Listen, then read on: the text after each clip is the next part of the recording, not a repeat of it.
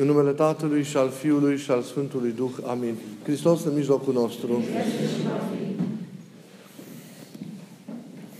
Iubiții noștri în Hristos,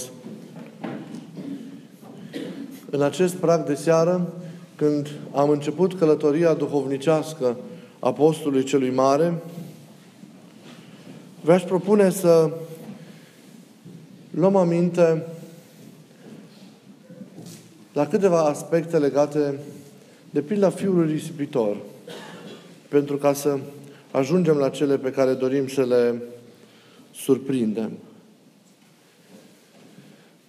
Dacă ne gândim la pilda fiului risipitor,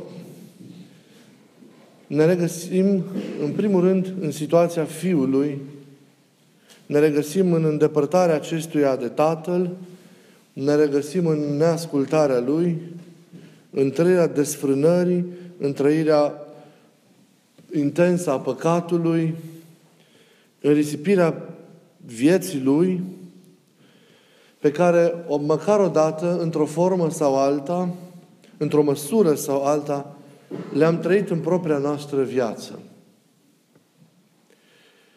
Dar tatăl din această pildă mai are încă un fiu și el neascultător și pierdut în felul său. Și în el ne regăsim parcă într-un mod mai dureros. E fiul cel mare. E fiul care nu s-a putut, deși a rămas alături de tatăl său, nu s-a putut bucura de recuperarea fratelui său pierdut, nu a putut intra în bucuria tatălui său, demonstrând o stare care cu siguranță ne tulbură foarte mult, ne-a tulburat foarte mult. Haideți să încercăm să îl privim pe acesta puțin. Fratele mare a rămas mereu în casă. Aparent ascultător, aparent supus tatălui. Însă, dincolo de această cumințenie aparentă, prin atitudinea sa față de tatăl său și față de fratele său, în ceasul întoarcerii acestuia din urma recuperării lui, își dă în vileag puținătatea sa sufletească. El, cum am mai spus-o și cu alte ocazii, se folosește de acest argument al superiorității sale morale, cumințenia sau ascultarea,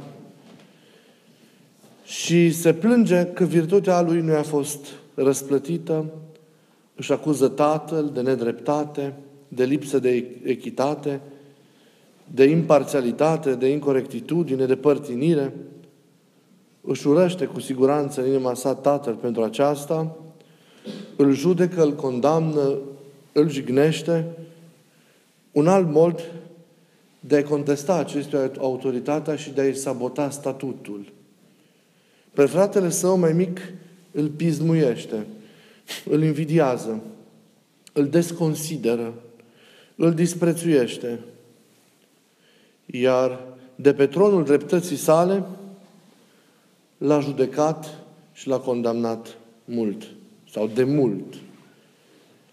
Probabil că însăși prezența acestuia în casă, înaintea evenimentului plecării, a fost o povară pentru el. Invidie și resentimente existau dinainte proiectate pe acest petrecăreț și cheltuitor frate al său. Prezența acestuia în casa părintească îl sugruma de multă vreme, dar nu a spus acest lucru. Existența acestuia era cumva povara sa. Ar fi vrut cu siguranță să nu mai fie, să fie doar el singur. Să controleze totul, să moștenească totul, să aibă totul doar pentru el. Să primească el toată iubirea, toată atenția și toată bunăvoința Tatălui. Ar fi vrut ca el să fie singurul pentru că el se simțea autosuficient. în mintea sa ar fi putut să înlocuiască și pe fratele său. Putea suplini absența sau chiar inexistența fratelui său, care, de fapt, conștient sau nu, devenise concurența sa, rivalul său pentru atenția și pentru inima tatălui. Fratele său era, de fapt, de mult timp dușmanul său. Plecarea celuia a fost de aceea o eliberare pentru el. Prilej de bucurie, prilej de tresăltare, prilej de jubilare, prilej de aplauze. Mândrie pură pusă sub reflector. El era singurul, el era unicul, el era totul. Nu s-a gândit niciodată la fratele său. Și în plecarea acestuia, în îndepărtarea lui, nu a fost niciodată dor de acesta. Iar absența acestuia nu i-a mișcat niciodată inima. Nu i-a simțit niciodată lipsa. L-a redus, de fapt, la non-existență. De aceea, el nu a plâns cu tatăl său plecarea fratelui. Nu a fost lângă tatăl său. Nu a purtat, nu a împărtășit durerea împreună cu tatăl său. Crucea tatălui său i-a fost străină. De aceea nici nu s-a putut bucura atunci când fratele său rătăcitor s-a întors acasă. Și cu toate acestea, imaginea pe care o genera sau o afișa în exterior despre sine era una, și acum ne place nouă de multe ori, a cumințeniei, a unui comportament ireproșabil, la ascultării și așa mai departe. Ce ne deranjează de fapt la fratele mai mare și ne provoacă revolta dacă privim mai atent lucrurile și mai în adânc, mai mult decât la fratele sau în legătură cu fratele cel mic. Cu siguranță că și mândria lui, egoismul lui, autosuficiența, răutatea chiar, lipsa de empatie cu suferința tatălui, neputința de a iubi, de a comunica, formalismul. Cu siguranță că acestea și altele acestora. Dar e ceva mai adânc, mai adânc, care le cuprinde pe toate și îl face pe acesta cumplit de nesuferit și de tulburător. Acel ceva care l-a coborât sub nivelul degradării fratelui său mai mic, curvar și nemernic. Ceva ce l-a coborât sub nivelul fratelui său. Și anume, impostura, falsitatea, minciuna, viața sa dublă. Una afișat în afară și altceva era în lăuntrul său. Toată mizeria sa interioară s-a dat în vileag în momentul întoarcerii fratelui său, prin atitudinea pe care a avut-o. Atitudinea sa șochează, tulbură, face să cadă cerul pe pământ. Una era înăuntru, alta era în afară. Dacă sursa cumințeniei tale nu e jertfa ascultării, nu este disciplina aceasta a renunțării la sine, a uitării de sine, a recunoașterii unei autorități, asumarea celuilalt, conviețuirea recunoscătoare și bucuroasă cu el, orice virtuți ai avea sunt zadarnice. Și noi, din nefericire, nu avem în noi doar îndepărtarea și desfrânarea Fiului cel mic, dar avem, într-o măsură mai mare sau mai mică, și din mândria, și din aroganța, și din autosuficiența, egoismul, neiubirea, indiferența și răutatea inimii fratelui mai mare. Și noi adesea suntem ca el impostori, avem o viață dublă, avem un discurs dublu, o existență aparent bună, dar în fond, înăuntru nostru, o existență rea și mincinoasă. Nu suntem buni. De multe ori pozăm în buni. Când ne vedem, când stăm în slujbă, când ne întâlnim unii cu alții. Dar care e mărturia celorlalți despre noi? Pe stradă, acasă, la lucru, în lume, în societate. acolo unde suntem. Cum ne receptează ceilalți pe noi? Cum suntem de fapt? Și noi de multe ori, punându-ne peste această schimonoseală interioară, masca aparența, aparenta cu mințenia, evlavia, pietății, vrem să fim altfel. Dar nu suntem. Nu suntem altceva decât scandal, zminteală, pricină de tulburare pentru cei mai mici, pentru cei la început de drum, pentru cei sinceri, pentru cei cu inima curată și bună, pentru cei ce se încred în Domnul și care pur și simplu și atât cred din toată inima în El.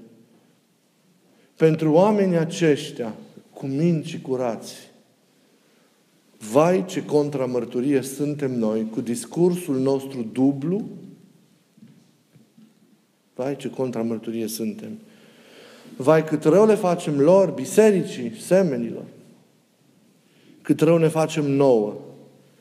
Venim, participăm la taine, ne mărturisim, ne implicăm chiar social, ne clădim o imagine bună, dar în interior rămânem neschimbați, rămânem neconvertiți. Și chiar dacă am început convertirea, ne mulțumim cu puțin, nu înaintăm, ne blocăm pe drum, nu voim mai mult. Găsim tot felul de scuze pentru a ne apăra pe noi, pentru a ne apăra sinele nostru și așa mai departe și nu facem acea operație desăvârșită de înrăutare a înlătura pentru totdeauna răutatea din noi, pentru a ne da pe noi la o parte, cum ziceam la liturghie, pentru a-i face rog lui Dumnezeu și semenilor noștri. Nu avem o inimă convertită în deplinătate. Facem în taină aceleași păcate. Mințim, furăm, desfrânăm, bârfim, judecăm, ne purtăm urât cu semenii, nu îi plătim în mod corect pe cei care ne lucrează, acționăm murdar în afaceri, înșelăm, facem mult rău. Viață dublă. Și ne socotim și creștini virtuoși pe deasupra. Din nefericire. Aceasta e realitatea care ne face atât rău. Să nu scandalizăm, să nu mințim, să nu zmintim pe nimeni, să nu avem o astfel de viață duală,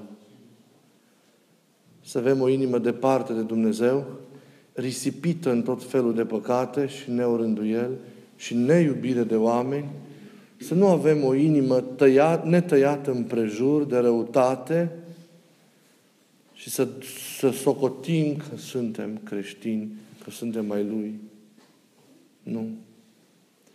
Câte vreme inima noastră nu e convertită, câte vreme inima noastră nu e sfințită, nu a ajuns la acea dragoste de care vorbeam în liturghie și nu a devenit iertătoare și nu a devenit milostivă, nu ne putem asemăna Lui.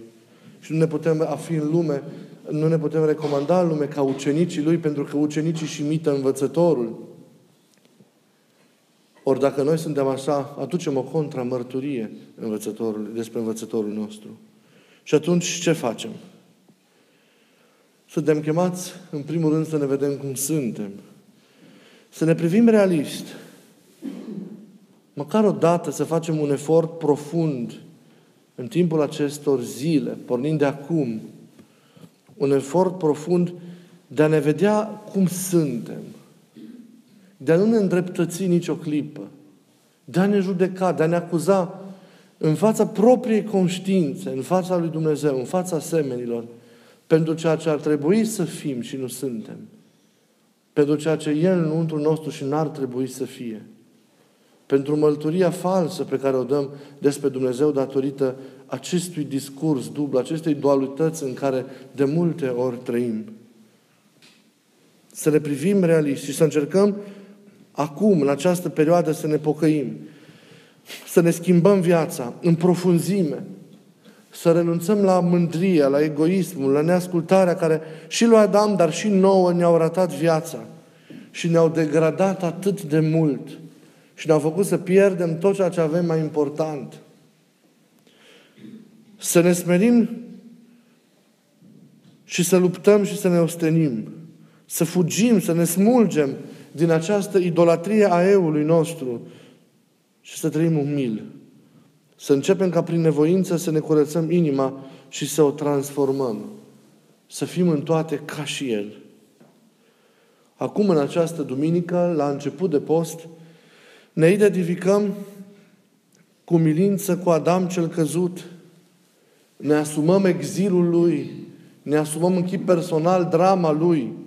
Ne vom plânge prin canonul de pocăință din zilele următoare, păcatele, păcatele întregii umanități care devin păcatele noastre.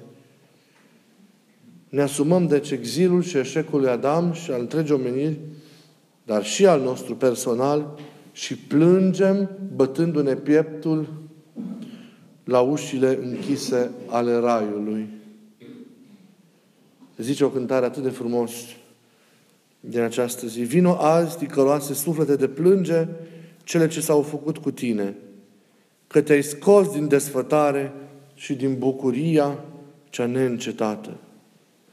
În această zi, prin cuvintele cântărilor, rugăm în același timp Raiul cel personificat ca să mijlocească lui Dumnezeu pentru noi. Simte durere, Raiule, împreună cu mine și cu sunetul frunzelor tale, roagă-L pe Făcător să nu îmi închidă ușa. Iubiții mei, postul mare este un timp sfințit și un timp sfințitor, adică care ne sfințește și ne transformă și ne dă putința de a împlini de plin în viața noastră lucrarea mântuirii în Hristos.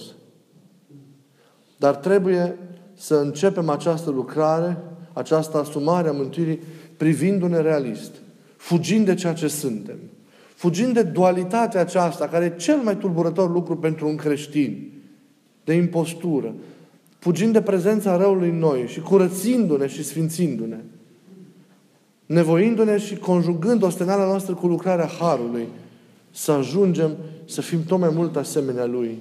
Să ne curățim pentru a face tot mai mult loc lui Isus în noi. Pentru a putea muri pentru totdeauna și pentru a învia împreună, împreună cu El. Dacă acum la început plângem cu vechiul Adam în fața ușilor închise ale Raiului, la finalul acestui timp, la finalul acestei călătorii duhovnicești Apostolului Mare, dacă bine ne-am nevoit, vom intra cu Hristos prin porțile morții și ale patimii la înviere și la viață. Acum trăim drama căderii. La finalul postului vom trăi bucuria mântuirii. Acum, la început de post, ne tulburăm de prezența răului în noi – ne, preze- ne, ne, ne tulburăm de prezența acestei dualități în noi. Ne tulburăm de tot ceea ce descoperim în noi și care nu ne recomandă ca ucenici al lui Hristos în fața lumii. Ne tulburăm de întunericul dinăuntru, ne tulburăm de lipsa luminii, ne tulburăm de tot ceea ce înseamnă descoperirea unei vieți trăite în afara lui Dumnezeu. Ne tulburăm de o viață trăită doar la limita exterioară a apropierii de Dumnezeu și care nu pătrunde în interiorul legăturii iubitoare cu Dumnezeu. E trist. Pentru că Dumnezeu ne-a chemat la altceva. Nu ne-a chemat, nu ne-a chemat să trăim la ceea ce suntem acum și cu, la o stare cum suntem acum, ci ne-a chemat la mai mult. Nu pentru asta suntem în lume, să ne pierdem și să ne tăcim și să rămânem robiți aici? Nu pentru un discurs dublu ne-a chemat, nu pentru o inimă împărțită, nu pentru jumătăți de măsură, ci ne-a chemat pentru o slujire integrală a Lui. Ne-a chemat la oferirea întregii inimi, la un discurs co- coerent și unitar. Ne-a chemat la dragoste adevărată pentru semeni, la a trăi bucuria mântuirii cu timp și fără timp. Iar constatarea acestei realități trebuie să ne miște și trebuie să ne tulbure, pentru că altfel nu intrăm în pocăință. Să chemăm harul ca să nască pocăința în noi și să ne ajute să ne ridicăm duhovnicește și să luptăm cum n-am mai luptat până acum. Ne-a îngăduit Dumnezeu să mai ajungem încă un post. Înseamnă că încă mai avem de luptat. El așteaptă de la noi, ne dă încă o șansă, ne deschide încă o oportunitate. Să nu treacă și aceste zile pe lângă noi, cum poate au, trec, au trecut multe altele până acum. Pentru că și Paștile vor trece la fel pe lângă noi, și învierea va trece la fel pe lângă noi, la fel va trece viața pe lângă noi. Și ce vom răspunde în fața Lui atunci, în zorii veșniciei? Să știm pentru ce suntem, pentru ce trăim, să știm care e calea, să știm ce este esențialul și să scăpăm din robia grijilor mărunte și a preocupărilor inutile și a pierderii și a risipirii în păcate și a robirii în patim.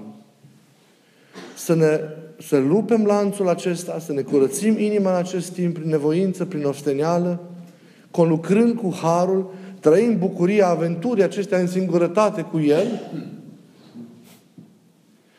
pentru a ne putea umple de El și pentru a sluji cu adevărat semenii de lângă noi cu timp și fără timp. Dacă acum așadar facem experiența căderii, la finalul acestui post, bine nevoindu-ne, vom face experiența mântuirii. Acum facem experiența morții, atunci vom face experiența învierii. Dar trebuie să învățăm să murim. Să ne murim nouă înșine, eului nostru.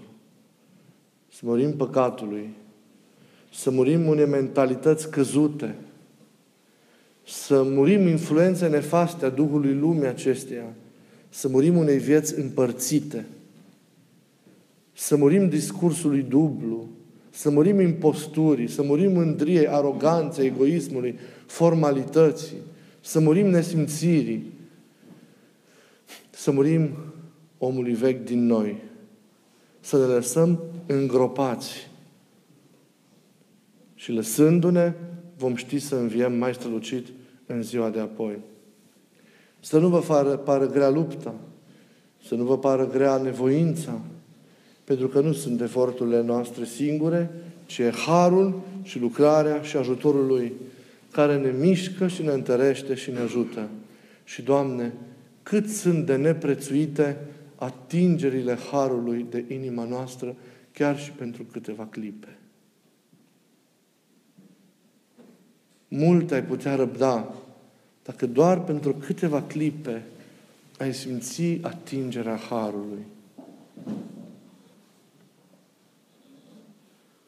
Și dacă o astfel de atingere atât de mult ne mișcă și ne face să ne vibreze ființa, oare cum va fi să avem experiența de plinătății Harului, al, trăi, al întâlnirii și a trăirii cu Hristos și împreună cu Hristos, aici mai cu seamă în veșnicie. Dincolo de durere e bucurie, dincolo de nevoință și de osteneală e bucurie, e speranță, e încredere. Aceasta este atmosfera apostolului. Nu o tristețe apăsătoare, pentru că suntem prin moarte pe drumul către viață, ci o atmosferă, cum ziceau părinții, de tristețe bucuroasă, de speranță, de optimism, de lumină.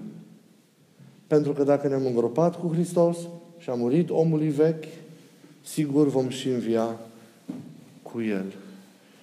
Să ne dea Dumnezeu fiecăruia un timp de har și un timp de binecuvântare.